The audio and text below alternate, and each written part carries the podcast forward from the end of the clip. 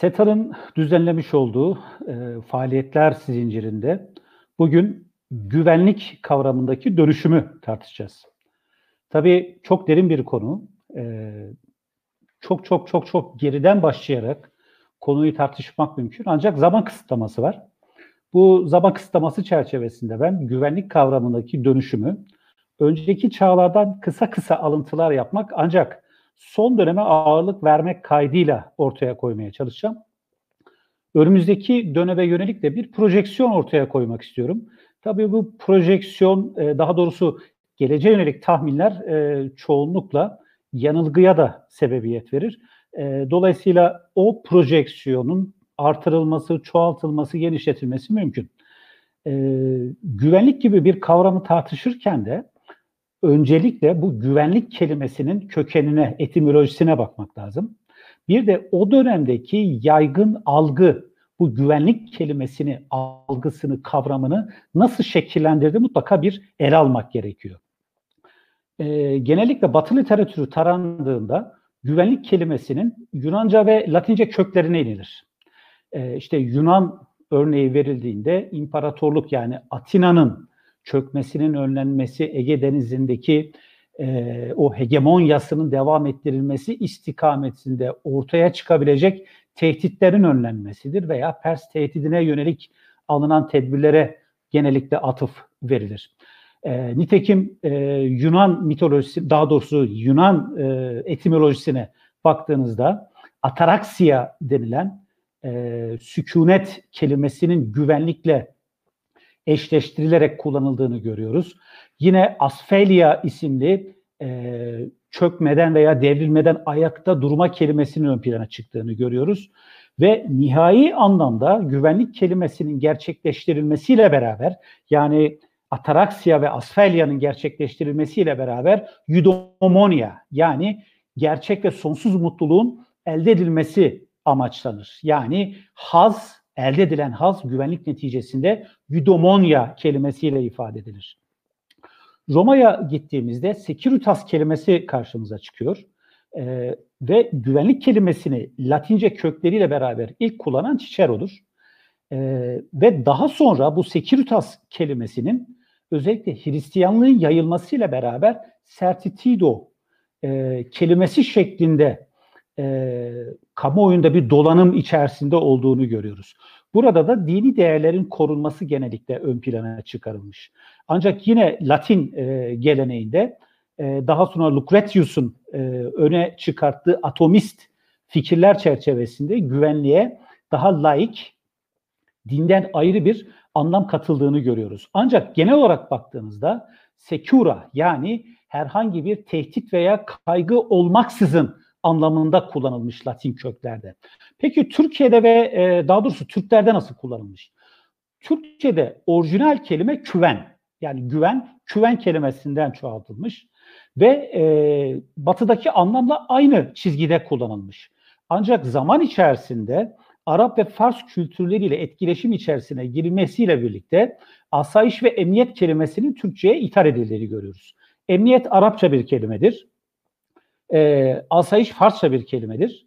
E, silahlı kuvvetlerde özellikle kullanım dikkate alındığında da bu kelimelerin kimi zaman pasif güvenlik tedbirlerini işaret ederken kullanıldığını, özellikle emniyetin, kimi zaman da e, güvenlik kelimesi kullanılırken aktif güvenlik tedbirlerine öncelik verildiğini görüyoruz.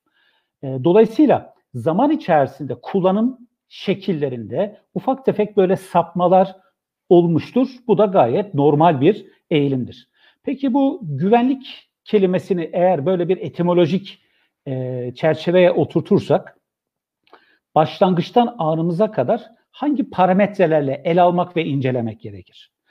E, bu parametre konusu önemlidir. Özellikle akademik çalışma yapanlar içerisinde. Çünkü parametre yarattığınız takdirde herhangi bir kavramın geçerliliği ve e, test edebilirsiniz. Yani ne kadar e, kullanılan anlam ile karşılaşılan anlamın uyuştuğunu e, az çok anlayabilirsiniz. Bu parametreleri ise ben şu şekilde e, sizlere sunmak istiyorum. Birincisi motivasyondur. Her dönemde güvenlik algısı belirgin bir motivasyon dahilinde şekillendirilmiştir. İşte hanedanların söz konusu olduğu dönemde hanedan güvenliği, Çin'e de gidebilirsiniz, Kore'ye de gidebilirsiniz veya Avrupa'daki hanedanlara bakabilirsiniz. Çünkü henüz devlet kavramı net olarak günümüz anlamıyla pek oluşmamış ancak hanedan güvenliği ön planda. Yani hanedanı elde tutan ailenin iktidarı ön planda. Ee, nitekim son döneme baktığınızda İkinci Dünya Harbi'nde iki kutuplu dünyanın farklı kutuplarının hegemonya istekleri ön plana çıkıyor. Son döneme baktığınızda ise bu konuyu biraz sonra konuşalım. Olay biraz daha karmaşıklaşabiliyor. Nihayetinde bir parametre motivasyondur. İkincisi tehdit algısıdır. E, zamandan münezzeh olmak üzere her dönemde tehdit algısı güvenliğin e, ne ile ilgili olduğunu, neye karşı güvenlik sağlanacağını belirlemiştir. Erken döneme Mete Tunçay'ın kendi kitaplarında ifade ettiği üzere eğer giderseniz avcı ve toplayıcı toplulukların e, tehdit algısı birbirleridir. Çünkü kesişen bir arazi kesimi var. Dolayısıyla tehdit algısını o boyutta incelemek gerekir. Ancak şu güne geldiğinde e, insanlığın tehdit algısı tamamen dönüşmüştür. Ama nihayetinde meta söylem burada tehdit algısının kendisidir. Güvenlik algısını şekillendirir. Bir diğer husus özne. Yani birey mi? Biraz sonra yine detaylı tartışacağız. E, toplumun bizatihi kendisi mi? Devlet mi? Veya bir klan mı? Veya devlet üstü bir yapılanma mı? Veya bir uluslararası örgüt mü? Yani kimlik çalışmalarının e, buraya uyarlanması, uygulanması mümkündür. Özneyi kimlik çalışmaları neticesinde belirleyebilirsiniz. E, amaç, araç ve yöntem diğer üç parametre ve bence bunlar birbirleriyle bağlantılı. Neden? Bir amaç doğrultusunda bir kısım araçları hareketlendirirsiniz. Bu şekilde bir güvenlik e, ortamı tesis etmeye çalışırsınız. İşte o amaç istikametinde araçların nasıl hareket ettirildiği e, metodolojinin bir konusudur. Nasıl sorusuna cevap verirsiniz. E, bu üç husus da e, biraz önce saymış olduğum motivasyon ve tehdit algısı ve özne ile beraber güvenlik parametreler olarak e, ifade edilebilir. Dolayısıyla günümüze eğer uyarlarsak güvenlikteki dönüşümü incelemek için veya ele almak için e, bu parametreler çerçevesinde motivasyon neydi, şu an nedir karşılaştırma yapılabilir. Amaç dönüşümü nasıl olmuştur? Karşılaştırılabilir. Araç dönüşümü nasıl olmuştur? Karşılaştırılabilir. Biraz sonra da bununla ilgili kısa kısa örnekler vermeye çalışacağım. Tabii e, eğilim ve davranışlar şekilleniyor bu tercihlerle birlikte. Parametrelerin e, üzerinde eğer oynarsanız e, inanç, inanç derken buradaki kastım dini bir inanç değildir. Bir fikir sistemidir. E, yaklaşım, davranış, e, grup normları veya değerler bunlara e, davranış katmanları diyorum ben. E, kendi doktora e, çalışmamda da detaylı bir şekilde bunları inceledim. Özellikle güvenlik bağlamında. İşte bu süreç içerisinde yani güvenliğin oluşturulması içerisinde e, fikirden itibaren başlayıp değerlere kadar e, hareket ederken o parametreler çerçevesinde e, bu değişim belirgin eğilimlere ve davranışlara ve doğal olarak da bu değerlerdeki dönüşümlere tabi. Şimdi Sun Tzu, Thukydides, Clausewitz, Machiavelli gibi farklı e, düşünürleri, stratejistleri eğer ele alırsanız e, onların yapmış olduğu tespitlerde bu eğilim ve davranışları görmek mümkün. E, ortak noktaları var, farklılıkları var. Ancak belirgin bir eğilim ve davranış e, kalıbının e, kültürleşmiş bir boyutuyla bu güvenlik tespitlerini yapıyorlar. E, dolayısıyla savaş ve zafer odaklı bir strateji gelişimin o dönemlerde bu eğilim ve e, davranışlar şekillendirmiş. Şimdi çok geriye gitmek istemiyorum e, güvenlik kavramının açıklanmasına yönelik. Ancak coğrafi keşifler ve deniz gücü bence e, önemli iki e, vaka. Neden önemli iki vaka? Çünkü artık e, coğrafi keşiflerle birlikte mekan boyutunun insanoğlunun o ana kadar hayal edemeyeceği şekilde gelişmesi, genişlemesi söz konusu. E, e, dolayısıyla stratejilerin de dönüşmesi söz konusu. E, o zaman ne demektir? Stratejilerin dönüşmesiyle beraber güvenlik algılarının da e, dönüşmesi söz konusu oluyor. İşte bu dönemde hanedan savaşlarından bahsetmek mümkün. Hanedan savaşlarının da artık yavaş yavaş coğrafi keşiflerle birlikte milli savaşlara dönüşmesi söz konusu. Özellikle Avrupa tarihi ön plana çıktığında. Ee, o takdirde Santsu, Machiavelli gibi e, önceki dönemlere ait e, güvenliğe yönelik yorumlamaların coğrafi keşifler keşiflerle beraber dönüşüme maruz kaldığını ancak bu dönüşümün e, farklı açılardan ele alınması gerektiğini biz şu an ileri sürüyoruz. Biraz önce ifade etmiş olduğum parametreler ele alındığında. Tabii coğrafi genişleme e, aynı zamanda bir gerçeği hatırlatıyor bize. O da şudur, bir güvenlik e, algısının gitgide küreselleşmeye başlaması yani belirgin bir bölgeden daha geniş bir coğrafyaya doğru zıplaması. E, tabii şu var, Orta Asya'dan Avrupa istikametinde e, yapılmış olan o akımların e, benzer bir etkiye sahip olduğunu da mutlaka e, bilmek gerekir. İkincisi, e, acıların da genişlemesi. Neden? Çünkü Avrupa coğrafyasına sığdırılamayan artık o çatışmalar Afrika'da, Amerika Birleşik Devletleri'nde, daha sonra e, Uzak Doğu'da, Hindistan'da e, farklı çerçevelerde, farklı yönlerle ortaya çıkmış. Dolayısıyla e, coğrafi keşiflerden itibaren güvenlik ihtiyacının hanedanlardan değil, aynı zamanda toplumlardan gelen bir e, istek olduğunu da dikkate almak gerekiyor. Çünkü artık acılar daha da genişliyor, coğrafi olarak bir yayılım gösteriyor. E, tabii endüstri devrimi ve savaşlar etkisi eğer dikkate alınırsa e, araç ve gereçlerin üretimindeki e, o çabukluk, ekonominin e, bir savaşı finanse edebilecek düzeye gelmesi, felsefe alanında yaşanmış olan gelişmeler bence çok önemlidir.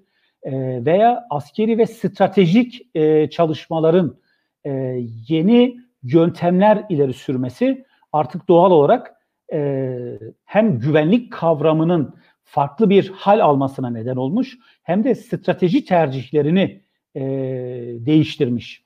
Şimdi eğer yakın tarihi şöyle bir ele alırsanız 1900'lü yılların başlarına kadar nüfuz bölgesine sahip olma gibi bir kavram olduğunu görürsünüz. Dolayısıyla e, güvenlik kavramında artık ticaret imtiyazlarının elde edilmesi bir konu haline gelmiş. Yani güvenliğin korusu elde edilmiş olan ticari nüfuzun devam ettirilmesi veya bir başka aktöre meydan okunması şeklinde gerçekleşmiş. Dünya savaşları ise malumunuz e, çok farklı yönlerden ele, ele alınabilir. Bunlardan bir tanesi liderlik yönüdür. Çünkü e, dünya harplerinde liderlerin tercihlerinin gerçekten şekillendirici olduğunu görüyoruz. İkinci Dünya Harbi'ni ben burada çok e, belirgin bir şekilde e, ele almak gerektiğini düşünüyorum. Savaş devam ederken icra edilen o zirvelerin e, Tahran'da olsun, Washington'da olsun, e, Kahire'de olsun e, liderlerin doğrudan savaşa etki ettiğini ve stratejik kararların da doğrudan taktik seviyede hissedebildiğini görüyoruz. Dolayısıyla dünya savaşları liderlerin savaşa doğrudan müdahil olması anlamında bir geriye dönüşü de aslında ifade ediyor. Çünkü çok daha eski dönemlerde liderler bizzat savaş meydanında ancak belirgin bir süre sonra liderler savaş meydanından çekiliyor. Ve nihayetinde e, İkinci Dünya Harbi'nde savaş meydanında olmayan liderler e, savaş meydanına doğrudan etki edecek kararlarını bir araya gelip alabilmeye başlıyorlar. Dolayısıyla savaş politikasının diplomasi şeklinde icra edilmesi bence İkinci Dünya Harbi'nde zirvelere çıkmıştır.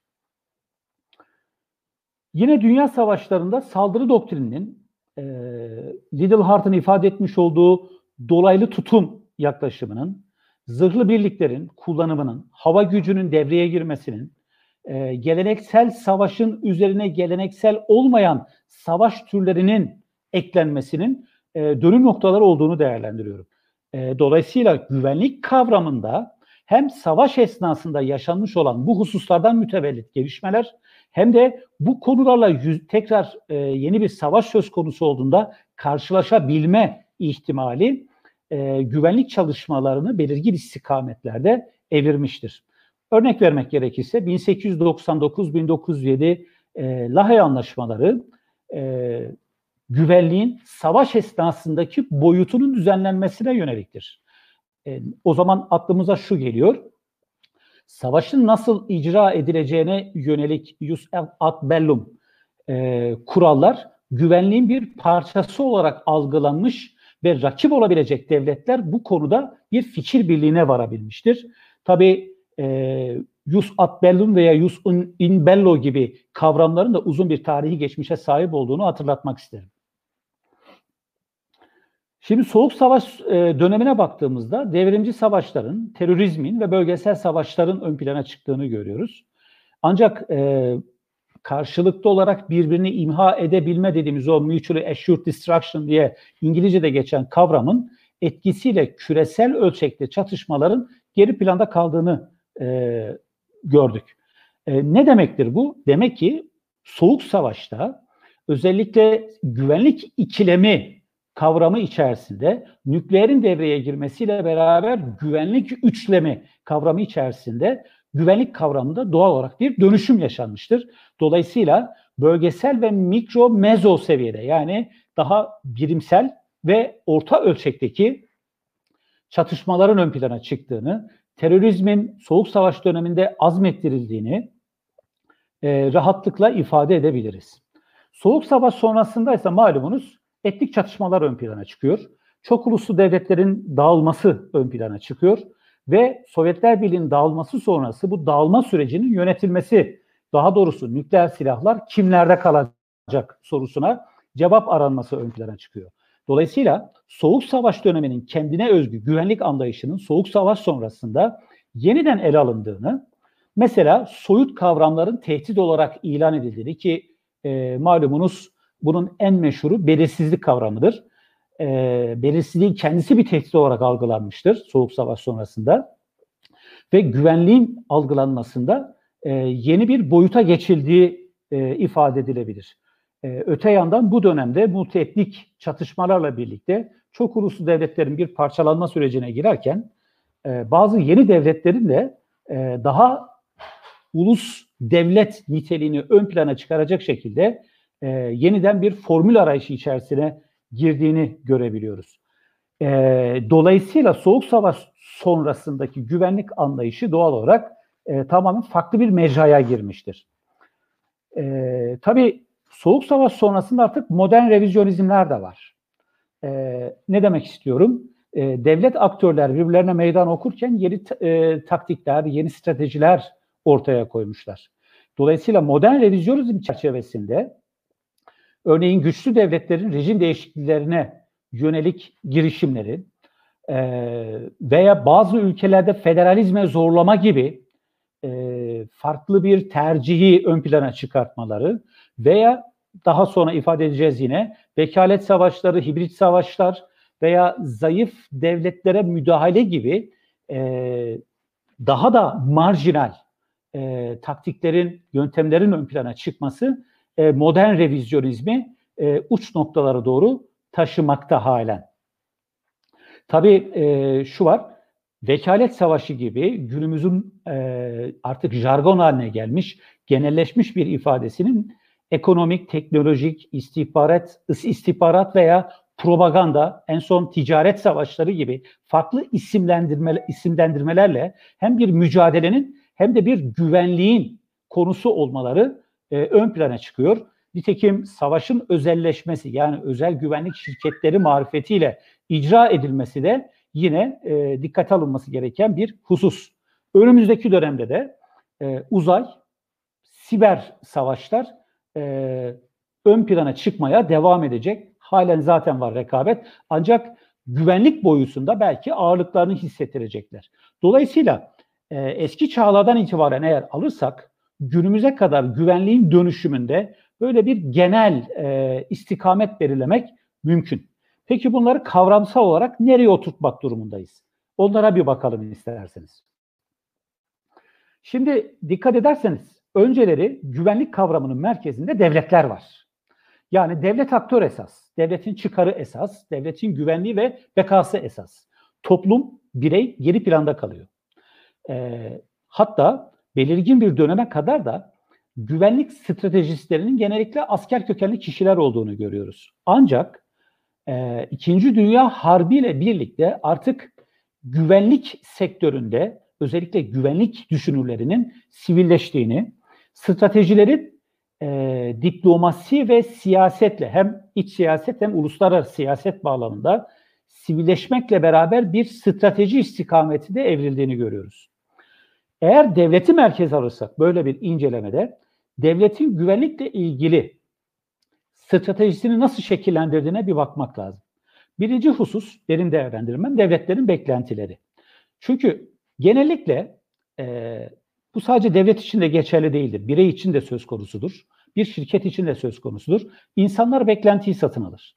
Yani beklenti istikametinde bir politika belirler ve onu uygulamaya çalışır. Belirgin bir strateji çerçevesinde. Dolayısıyla devlet aktörler eğer merkezdeyse devlet aktörlerin çıkar bağlamında beklentileri önemli. İkinci husus uluslararası yapının dikte ettiği koşullar. Çünkü devletlerin hegemon dahi olsa uluslararası yapı ve bu yapının e, tayin etmiş olduğu normların dışına çıkması için çok büyük bir mazeret ileri sürmesi gerekir. Basit bir hatırlatma. 2003 yılında Irak müdahalesinde e, Amerika Birleşik Devletleri Irak'ı müdahale e, Irak'ı işgal etmiş olsa da bu işgale yönelik eleştiri hiçbir zaman bitmedi. Çünkü haklı savaş kavramının gerektirdiği bir neden ortada yoktu. Yani yapının dikte etmiş olduğu bir norm vardı. İşgal gerçekleşmiş olmasına rağmen bir hegemon tek kutuplu dünyada eleştiriye maruz kalabildi. Öte yandan işgali gerçekleşti. Irak'ın hali ortada. Dolayısıyla bu konuda aynı zamanda bir tersi eleştiriye maruz kalabilir. Bir diğer husus devlet aktör bağlamında yine ele aldığımızda diğer devletlerin ve günümüz için özellikle devlet dışı aktörlerin etkileşimleri ve bu etkileşimden kaynaklanan algıları ön plana çıkıyor. Yani diğer devlet ve aktörlerle etkileşiminiz sizi nasıl bir güvenlik modellemesiyle baş başa bırakacak? Hangi stratejiyi tercih etmek veya o stratejide ne gibi oynamalar yapmak zorundasınız? Dolayısıyla diğer devletlerin algılarına, etkileşimlerine bakmak gerekiyor. Bir diğer husus ön yargı meselesidir. Ee, gerek tarihsel süreç, gerek din, gerek kültür, gerek travma niteliğindeki büyük savaşlar toplumlara bir ön yargı miras bırakıyor. Ve devletler çoğunlukla bu ön yargıları miras olarak almış insanlar tarafından idare ediliyor. Birey olarak veya bir elit olarak.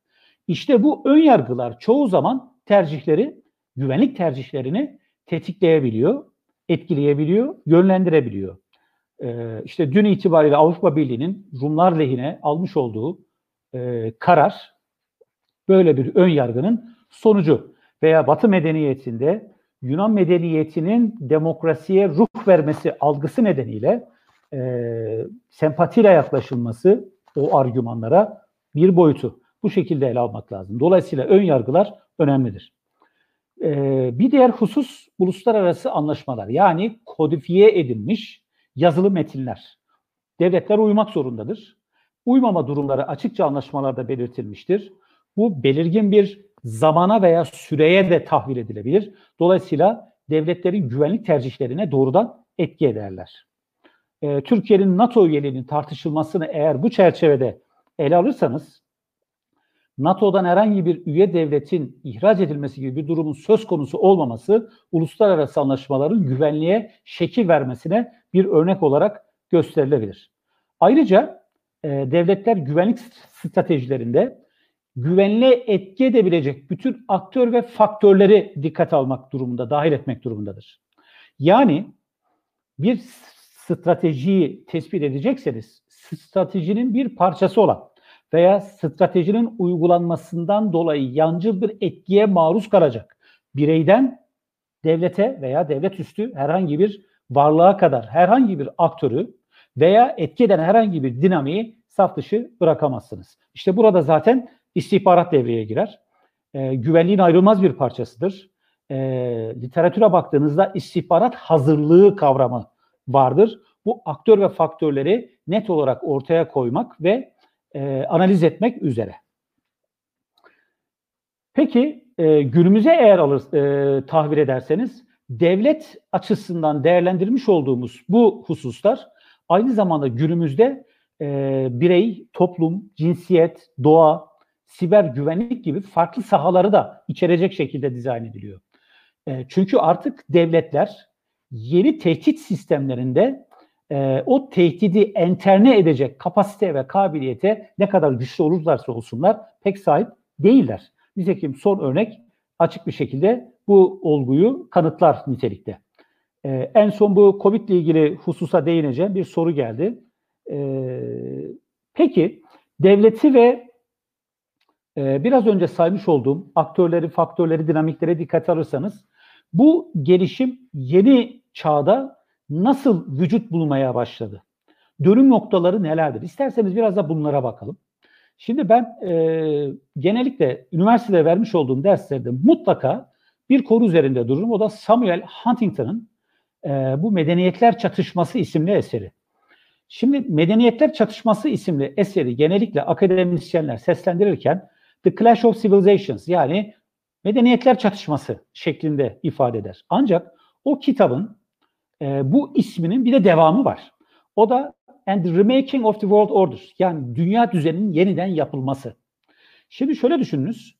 Soğuk Savaş e, sonrasında Huntington'ın e, medeniyetleri temel alarak yapmış olduğu tespitler aslında dünya düzeninin Amerika Birleşik Devletleri lehine nasıl dönüştürüleceği istikametinde.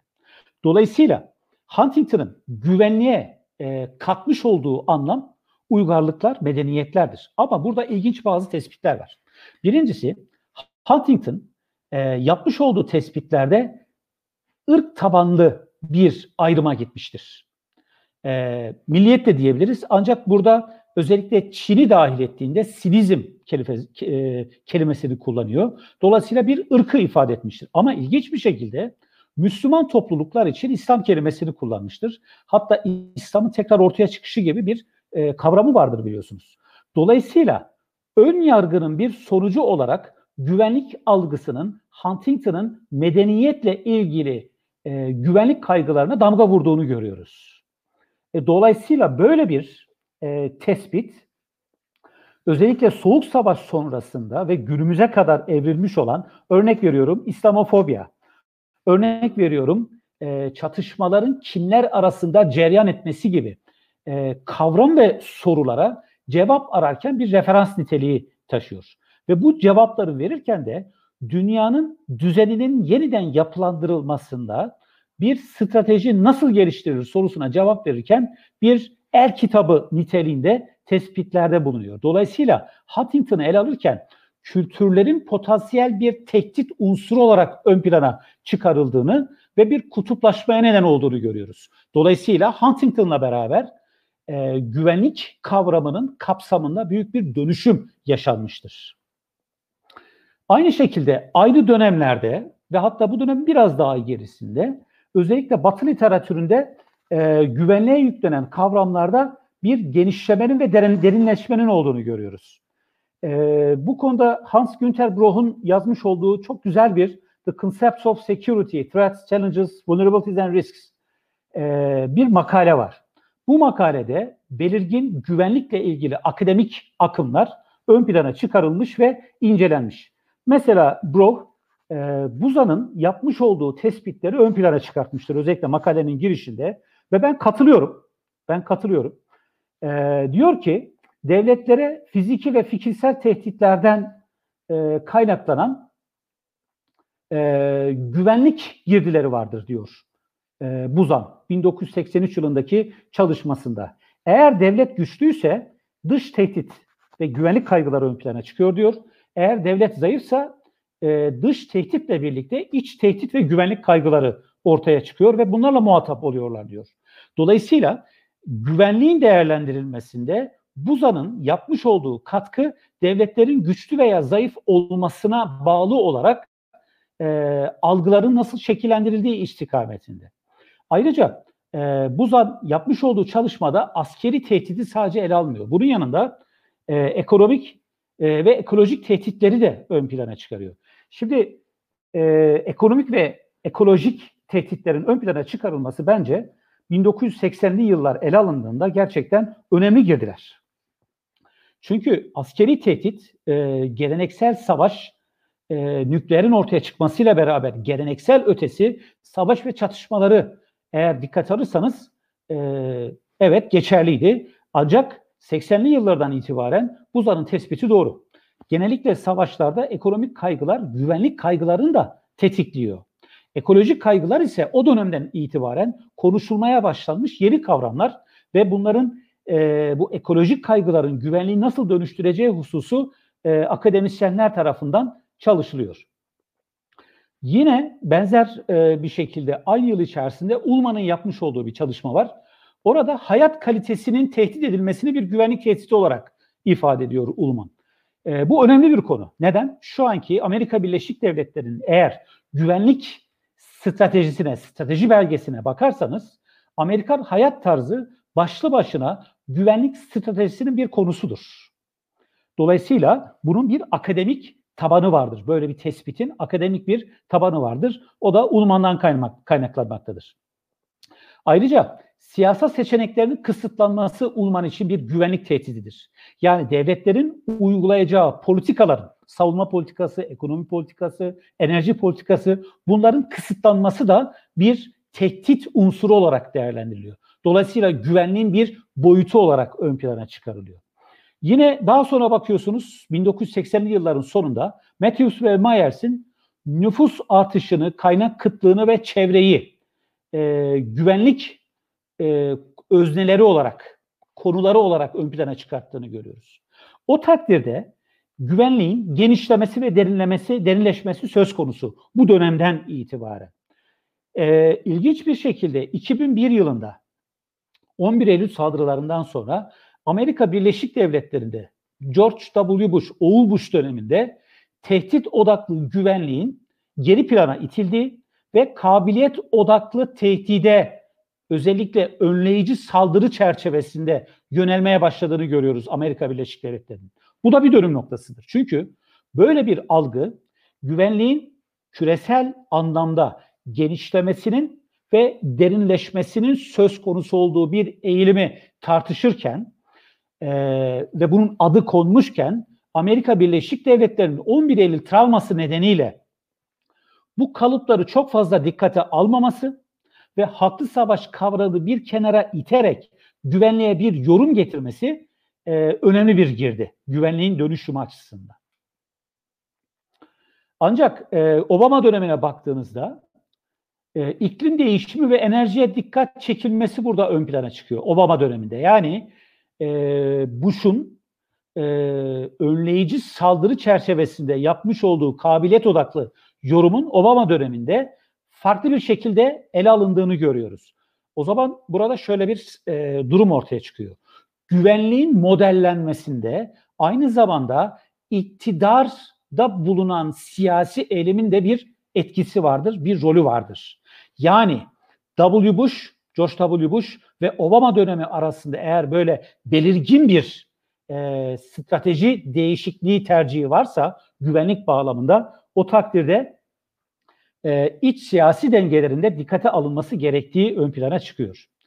E, güvenliğin dönüşümünde Kopenhag okulunu mutlaka hatırlamak gerekiyor. Çünkü bu genişleme ve derinleşme hususunu ön plana çıkaran e, Kopenhag okulunun e, akademisyenleridir, düşünürleridir.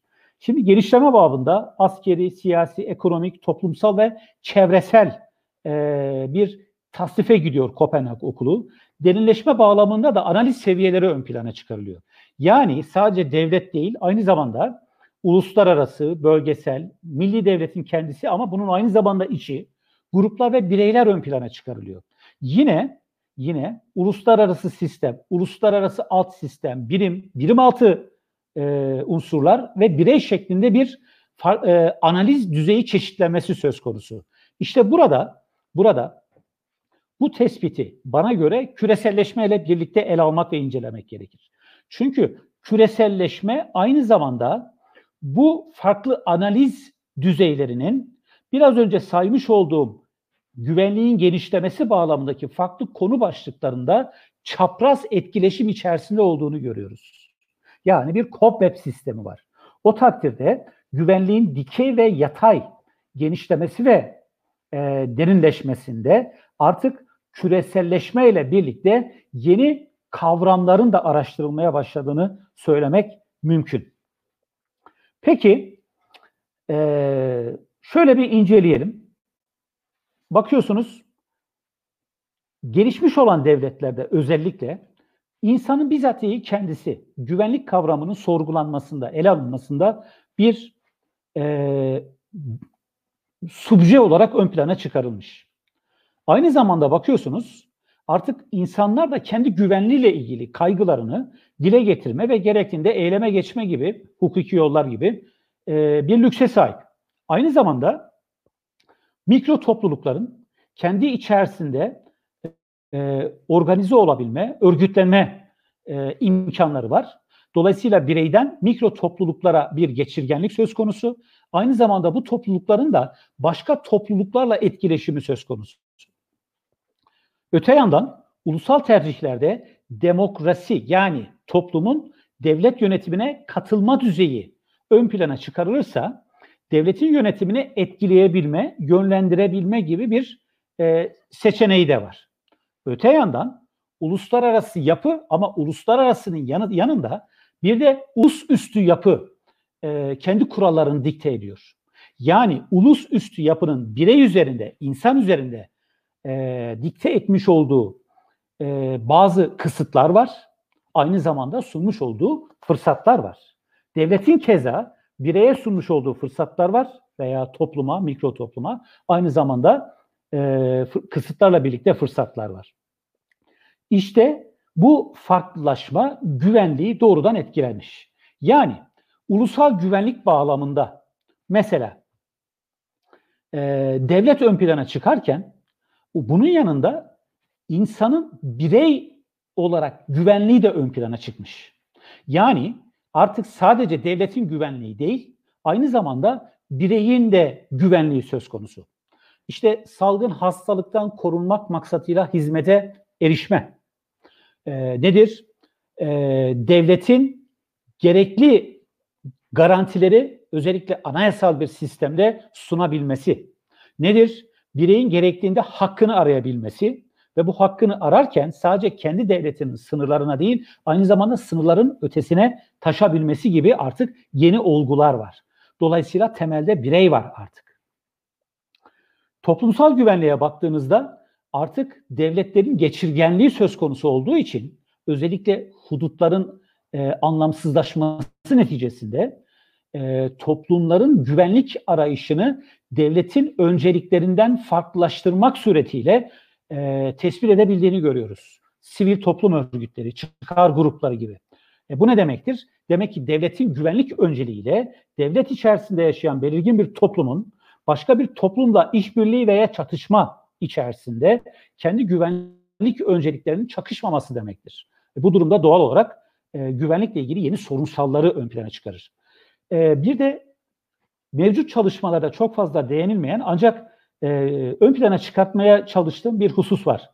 O da şudur, insanlık güvenliği. Yani yapılmış olan Kopenhag Okulu'nun özellikle yapmış olduğu çalışmalarda birey insan güvenliği ön plana çıkarılmış ancak bir de genel olarak tüm insanlığın güvenliği de önemli. İşte bu korona e, vakasında e, küresel anlamda e, sadece devletlerin birim olduğu bir uluslararası sistemin değil, aynı zamanda genel olarak tüm insanlığın devletlerden bağımsız olarak güvenliğinin de sağlanması gerekiyor. Ha burada e, güvenliği sağlayan özne devlet olabilir, uluslararası örgüt olabilir veya belirgin bir grup bunu üstlenebilir. Bu e, güvenliğin o amaç, araç ve strateji, yöntem e, parametrelerinde mutlaka ele alınabilir. Ancak insanlığın güvenliği de e, dikkate alınmalıdır benim değerlendirme. Peki bu güvenlik algılarının devletten bireye, topluma devletin ötesinde insanlığa tahvil edilmesi ve herhangi bir hudutla e, sınırlandırılmaması işbirliği gibi bir kavramı ön plana çıkarır mı? Evet, çıkarır. Artık ortak güvenlikten bahsediyoruz. Ortak güvenlik sadece devletlerin ortak güvenliği değil. Aynı zamanda bireylerin ortak güvenliği, toplumların ortak güvenliği ve bütün insanlığın ortak güvenliği. Veya karşılıklı güvenlikten bahsedebiliriz. Veya e, iş birliğine dayanan güvenlik mekanizmalarının kolaylaştırılmasına yönelik yeni yöntemlerden e, bahsedebiliriz. Veya daha kapsamlı güvenlikten bahsedebiliriz veya güvenlik istikametinde bir ortaklığın kurulmasından bahsedebiliriz. Bu saydığım hususlar 1980'li yıllardan itibaren işbirliğine dayalı güvenlik kavramlarına yönelik yapılmış olan bir tasniftir ve halen geçerliliğini e, korumaktadır. İşte küreselleşme neticesinde eğer etkileşim bu kadar arttıysa ve güvenlik farklı birimlerin farklı konulara e, yoğunlaşmasıyla bir dönüşüme uğruyorsa o takdirde e, küreselleşmenin de güvenlik üzerindeki o yorumunun bir ele alınması gerekiyor. Şimdi şu an için günümüzde bir yandan hudutlar anlamsızlaşırken yani hudutlar ortadan kalkarken bir taraftan da e, devletlerin tekrar e, şekillendiğini görüyoruz. Gerek kavram olarak gerekse e, devlet aktöre meydan okumalar bağlamında. Öte yandan e, son Covid e, vakasında e, bu hudutların ortadan kalkmasının da tekrar sorgulandığını e, anlıyoruz. Dolayısıyla küreselleşme e, ve neticesinde karşılaştığımız yeni konu başlıkları, sorun başlıkları artık bizim kavramları hem dönüştürme hem yeniden sorgulama hem de geçerlilikleri konusunda çok keskin ifadeler kullanmamamızı biraz zorluyor, ön plana çıkarıyor.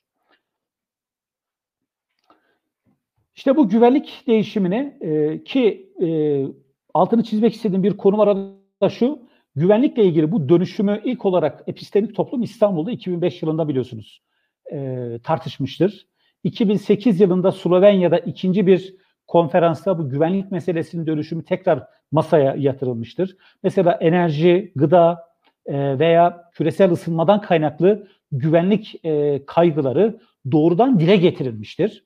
E, ve bu çerçevede de uluslararası örgütlerin güvenlikle ilgili yorumlamalara yeni bazı yorumlamaları kattığını ve bu geliştirme ve derinleme ameliyesini hızlandırdığını görüyoruz. Mesela Mahbubul Hak ilk defa 1994 yılında insan güvenliği kavramını ileri sürüyor. Bu o dönem için yeni bir kavram. Yeni bir kavram. E, veya iş gücü güvenliği. Yani işçinin güvenliği emekçinin güvenliği gibi kavramlar ön plana çıkıyor. Özellikle Birleşmiş Milletler'in bağlı örgütlerinde. İşte bu nevi farklı alanların e, güvenliğe kattığı bu genişleme ucu açık. E, hangi istikamete ne düzeyde evrileceği konusunda yorum yapmak da pek mümkün değil. Ancak ancak benim önemli bulduğum e, bir husus güçle ilgili değerlendirmelerin güvenliğe yansıması. E, şimdi bakıyorsunuz 1990'lı yıllarda e, yumuşak güç diye bir kavram ortaya çıktı. Joseph Nye bu kavram, Joseph S. Samuel Nye ilk defa Bound to Lead diye bir kitabında bu yumuşak güç kavramını ifade etti kavram olarak. Halbuki aynı kavramın e, farklı yorumlamaları daha önceden var. Kenneth Building'in var mesela. The Constructive Building diyor. Yapıcı e, güç, işbirlikçi güç kavramı var aynı şekilde. Dolayısıyla güç konusunun yumuşak kelimesiyle ifade edilmesi güvenlikle ilgili kaygılarda yeni bir arayışı ön plana çıkarttı. Ancak Soğuk Savaş dönemi ve öncesindeki o sert güç kavramının doğal bir sonucu olan sert güvenliğin yani askeri güvenliğe bağlanmış, endekslenmiş güvenlik anlayışının yumuşak güçten itibaren dış politikaya, iç politik politikalardaki e, uyumluluk ve tutarlılığa, aynı zamanda kültürel difüzyona e, bağlanarak yumuşak şekilde ifade edilmesi maalesef 11 Eylül'de yerle bir oldu. Yani 11 Eylül saldırıları 90'lı yılların bu modern akımlarını bir anda Amerika Birleşik Devletleri'nde yerle bir etti. E, neden? Çünkü kültürel anlamda e, başka bir toplumu etkileyebilme, ikna süreci sonucunda etkileyebilmenin 11 Eylül saldırılarıyla pek aslında mümkün olmadığı ortaya çıkmış oldu. Ve biz bir bakıyoruz yumuşak güç kavramının hemen e, 11 Eylül sonrasında e, yine Nay'ın bizzat ağzından e, John Armitage'la birlikte Amerikan Senatosu'na vermiş oldukları bir bilgilendirme toplantısında bu sefer smart power yani akıllı güç adı altında seslendirildiğini görüyoruz. Yani yumuşak güç kavramına sert güç tekrar ekleniyor. Bir yere kadar yumuşak kullanılırken e, bir yerden itibaren sert güç tekrar devreye alınıyor. O takdirde iknaya dayalı bir güvenlik sisteminin e, kurulmasına yönelik Batı algısı 11 Eylül saldırısıyla beraber ortadan kalkmıştır. Ancak bu çabalar bitmemiştir. Ancak benim burada dikkate e, alınmasını düşündüğüm önemli husus şudur. Yumuşak güç ile beraber artık yumuşak tehdit kavramları da aynı dönemde ortaya çıktı. Yani e, yumuşak güç kapsamında sizin film, dizi gibi e, bir sektörünüz bir başka ülkede e, dizi filmleriyle kendi kültürünüzü bir e, unsur haline getirirken ve güvenlik unsuru haline getirirken aynı zamanda yumuşak tehditler de kendini hissettir. Nedir bunlar? Terörizmdir mesela. Nedir bunlar? Göç, salgın hastalık, doğal afetlerdir. Ekonomik e, mücadeledir. Yumuşak güçtür yine bu. İşte şu, e, son dönemde ele alınmış olan özellikle e, yaptırım diplomasisi tamamen yumuşak tehdidin altında incelenebilecek bir konudur. İlginç bir şekilde yumuşak gücün e, gerçekleştirme konusunda yetersiz kaldığı güvenlik stratejileri yumuşak tehdidin net bir şekilde hissedilmesiyle beraber e, mümkün hale geldi. Yani devlet aktörler yumuşak güçleriyle çıkarlarını gerçekleştirmede başarısız kalırken devletin üstünde ve devlet dışında olan yumuşak tehdit kavramı devletleri işbirliği istikametinde cesaretlendirdi. E, bu ne demektir? Demek ki yumuşak tehdit daha ikna edici şu an için. O takdirde şunu söyleyebiliriz. Biz güvenlik kavramına artık yeni dönemde yumuşak tehditten kaynaklı güvenlik kaygılarını da, güvenlik konularını da dahil etmek durumundayız. Ve bu kaygılardan mütevellit özneleri de dahil etmek durumundayız. Bir diğer tespit, yine Brohl'un tespitidir bu, ben katılıyorum buna. E, post yapısalcı yaklaşımların e, güvenlikle ilgili hususlarda daha belirleyici olması. Ne demektir bu? E, yumuşak güvenlik ve akabinde yumuşak tehdit söz konusuysa toplumların, devletlerin değil, toplumların e, öncelikleri, kültürel tercihler, ön yargılar ön plana çıkıyor ve eleştirel bir tarzda arka planda dönen hususlar sorgulanmaya başlanıyor. Dolayısıyla post yapısalcı bir zihniyetin güvenlikle ilgili şu ana kadar e, doğru olduğu varsayılan e, argümanlarını artık e, sorgulamaya başlıyor. Peki buraya kadar böyle bir kavramsal e, çerçeve çizmeye çalıştık. Peki bu kavramsal çerçeve yani şu ana kadarki trendler ele alınırsa mütakip döneme yönelik perspektifler ne olur? Nasıl olur? İsterseniz bunları kısa kısa ifade edeyim. Şimdi bir kere oportunist, fırsatçı yaklaşımlar mutlaka dikkate alınmalı.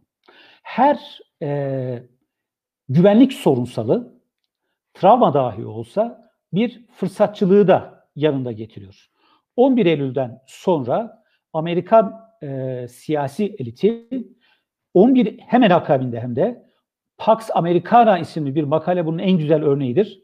O dönemde e, Bradley'in e, bu 11 Eylül'den dolayı hangi fırsatlar yakalanmalıdır mesajını, argümanını inceleyecek şekilde Amerikan siyasetini yönlendirmiştir. Dolayısıyla şu anki korona gibi vakalar bu fırsatları da ön plana çıkarıyor. Bir diğer husus şu, e, özellikle korona e, vakasından hemen sonra devletler her ne kadar geri plana şu ara kadar itilmiş olsa da Kopenhag Okulu'nun tespitleri istikametinde devletlerin aslında halen asli aktörler olduğunu bize hatırlattı. Çünkü hizmet sağlayanlar, hizmetleri organize edenler ve bu hizmetleri bütçeleyenler devlet. Dolayısıyla güvenliğin dizayn edilmesinde ve yönlendirilmesinde insan, aile, toplum, e, farklı toplumlar ve devletin ötesindeki insanlık ön plana çıksa da asli olanın yine devlet olduğunu anladık. Ancak böyle bir tespit toplumsal yükselişin de bir gerçek olduğunu inkar etmemize neden olmuyor. Yani toplumsal yükselişte bir gerçektir. Bunu da dikkate almak gerekiyor. Ee, şu an için çatışmaların amaçlarında ve yöntemlerinde evet bir dönüşüm var. Mesela vekalet savaşları var. Çatışmaların özelleştirilmesi var. Şirketler marifetiyle yürütülmesi var. Çok uluslu şirketlerin müdahalesi var. Ee, siyasi kutuplaşmaların ülke içerisinde çatışmalara etkisi var. Radikallik yelpazesinin genişlemesi söz konusu günümüzde. Aşırı sağ ve aşırı soldaki radikal grupların gerektiğinde işte Suriye'de PKK'ya verdikleri destek dikkate alınırsa bir araya bir noktaya inebilmesi söz konusu olabiliyor. E, milliyetçiliğin artık ırkçılıkla milliyetçilik arasındaki çizginin yok olması nedeniyle ne olduğu konusunda yeni sorgulamaların başlaması ön plana çıkıyor. Dini ön yargıları görüyoruz. E, ve bu dini ön yargılar çoğu zaman siyasi tercihlerin önüne geçebiliyor. Bu meşhur evangelist tartışmaları eğer dikkate alırsanız. Ve dolayısıyla artık mikro, mezo, makro düzeydeki çatışmaların çeşitliliklerinde bir dönüşüm var. Ve bu çatışmaların dönüşümü de güvenlik tercihlerindeki dönüşüm olarak kendisini hissettirmeye başladı. Ee, bir diğer husus şu, e, günümüzde artık devletlerin gelişmişlik düzeyindeki farklar, çatışmalardaki farkları ve dolayısıyla güvenlik tercihlerindeki farkları da belirliyor. Yani bir kısım devletler, örneğin siber güvenlik, uzay merkeze alınarak tespit edecek bir güvenlik stratejisi gibi farklı konuları ele alırken gelişmemiş veya gelişmekte olan ülkelerde halen konvansiyonelin yaşandığını görüyoruz. O takdirde aynı anda kürede bir yandan konvansiyoneli bir yandan konvansiyonel dışıyı burada ben nükleeri sadece kastetmiyorum, siberi de kastediyorum. Yani geleneksel olmayan yöntemlerin de bir arada bir çatışma çeşidi olarak görülebileceğini dolayısıyla devletlerin de güvenlik öncellemelerini bu farklı çatışma çeşitlerine göre şekillendirebileceğini değerlendiriyorum. Bir diğer husus devlet dışı aktörlerdir. SETA'da bununla ilgili çok güzel bir kitap yayınlandı devlet dışı aktörlerle ilgili. Şimdi devlet dışı aktörlerle ilgili bence iki tane problem var e, şu an dikkat alınması gereken. Birincisi evet devletler aslidir ancak devlet dışı aktörlerin kapasite kazanımı, e, kazanımı kolaylaşmıştır çağımızda. Bakıyorsunuz terör örgütü, bakıyorsunuz devletleşememiş bir entite, e, bir devlet gibi bir kapasiteye sahip olma imkanına sahip. Çünkü artık teknoloji ve etkileşim e, maliyet etkin çözümleri size sunabiliyor. İkinci husus ise kabiliyetin ötesinde devlet dışı aktörlerin meşrulaşmasına yönelik adımlardaki sıklık. Mesela Libya örneğini ele alalım. Hafter'in Moskova'ya ve daha sonra Berlin'e çağrılması. Meşrulaşma zemini yaratmıştır Hafter'e. Dolayısıyla devletler muhatap oldukları devlet dışı aktörün meşru olmamasına eskisi kadar önem vermiyor. Böyle bir gerçek var önümüzde. O takdirde güvenlikle ilgili stratejiler tespit edilirken devlet dışı aktörlerin kapasitelerini ve meşruiyet e, sorunu olmaması gerçeğini dikkate almamız gerekiyor. Bir diğer girdi bana göre liderliktir. Neden liderliktir? Ee, şu an için Covid e, vakasından sonra otoriter rejimde, rejimlerin vatandaşlarına ne düzeyde hizmet sağladığı bir belirleyici husus. Ancak e, otoriter olmamakla beraber uzun süreli ve kararlı liderliğin e, devletlerin güvenlik politikalarını oluştururken e, daha istikrarlı olmasına neden olduğunu görüyoruz. En basit ve en güzel örneği bunun Amerika Birleşik Devletleri'dir. Cumhuriyetçiler ve demokratlar arasında gidip gelen bir iktidar da değişikliğinin güvenlik önceliklerinde ne kadar farklılık yarattığı ortadadır. Dolayısıyla liderlik bence önemli bir girdidir. Rusya'ya eğer yine aynı şekilde ele alırsanız Putin'in iktidarı döneminde Rusya'nın güvenlik bağlamında daha istikrarlı bir politika izlediğini ve şu an için e, sıcak denize inme istikametindeki o meşhur emrini e, aslında defakto olarak gerçekleştirdiğini görüyoruz. Bir diğer husus devletlerin iç yapıları.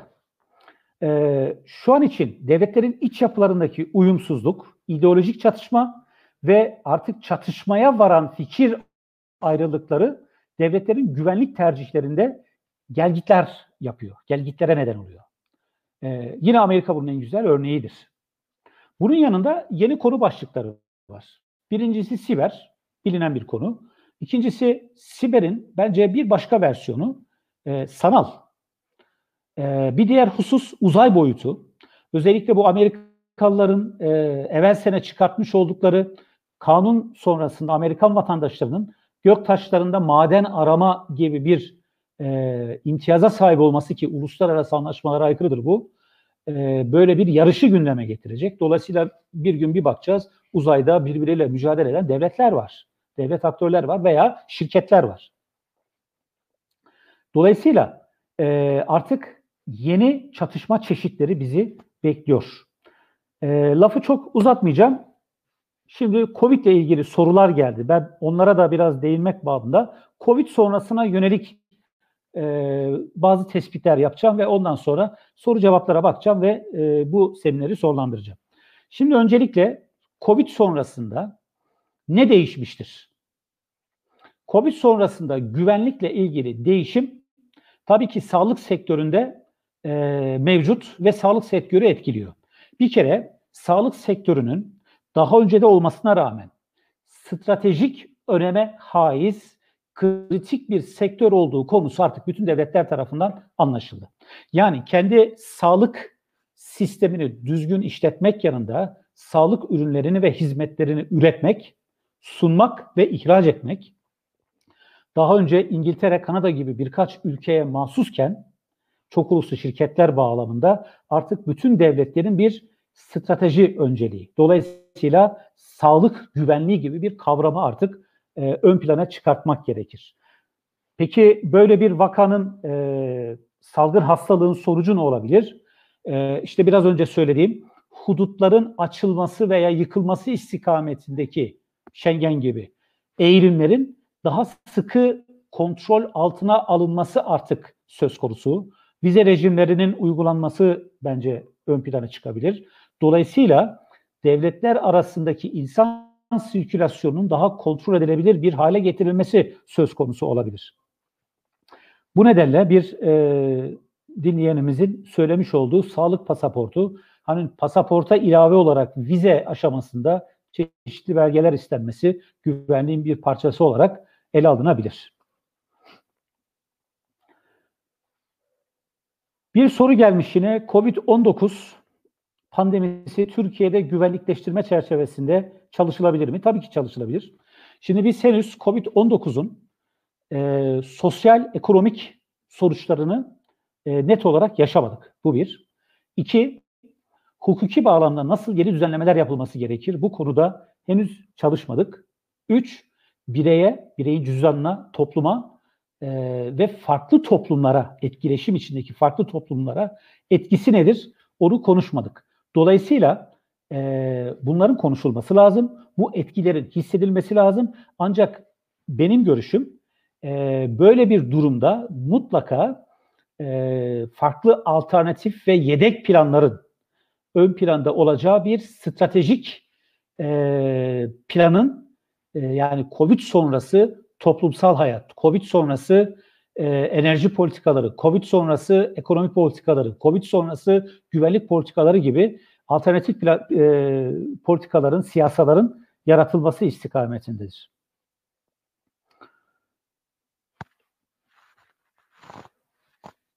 Bölgesel örgütler, küresel örgütler bağlamında kim daha etkindir korona konusunda? Ee, şimdi bu konuya tabii e, cevap verirken her ikisi de demek gerekiyor. Bence her ikisi de etkindir. E, nihayetinde devletlerin e, işbirliğine imkan tanıyan her platform e, veri değerlendirmem önemlidir. Sağlık krizi bir tehdit midir? Evet, bir tehdittir.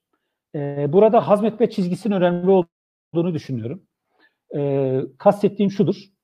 E, insanların e, ekonominin yavaşlaması ve e, kendilerini izole etmesi çerçevesinde e, doğal olarak güvenlik öncelikleri değişti. Ancak e, kayıplarla kazançlar arasındaki o karşılaştırma bence e, önem kazanmaya başladı. Eğer kayıp bireyin ve toplumun hazmedebileceği seviyenin e, üzerine çıkarsa o takdirde mevcut güvenlik sorununun farklı yansımaları rahatlıkla hissedilebilir benim değerlendirmem. Dolayısıyla e, COVID sonrasında sağlık krizlerinin farklı krizleri tetiklemesi mümkün olabilir. E, benim anlatacaklarım bu kadar. Farklı da bir soru gelmediğini görüyorum şu an için. E, ben herkese dinlediği için ve sabrı için teşekkür ediyorum. Şu an itibariyle bir saatlik süremizi doldurduk. E, herkese sağlıklı günler diliyorum ve herkese evde kal çağrısı yapıyorum. E, iyi akşamlar.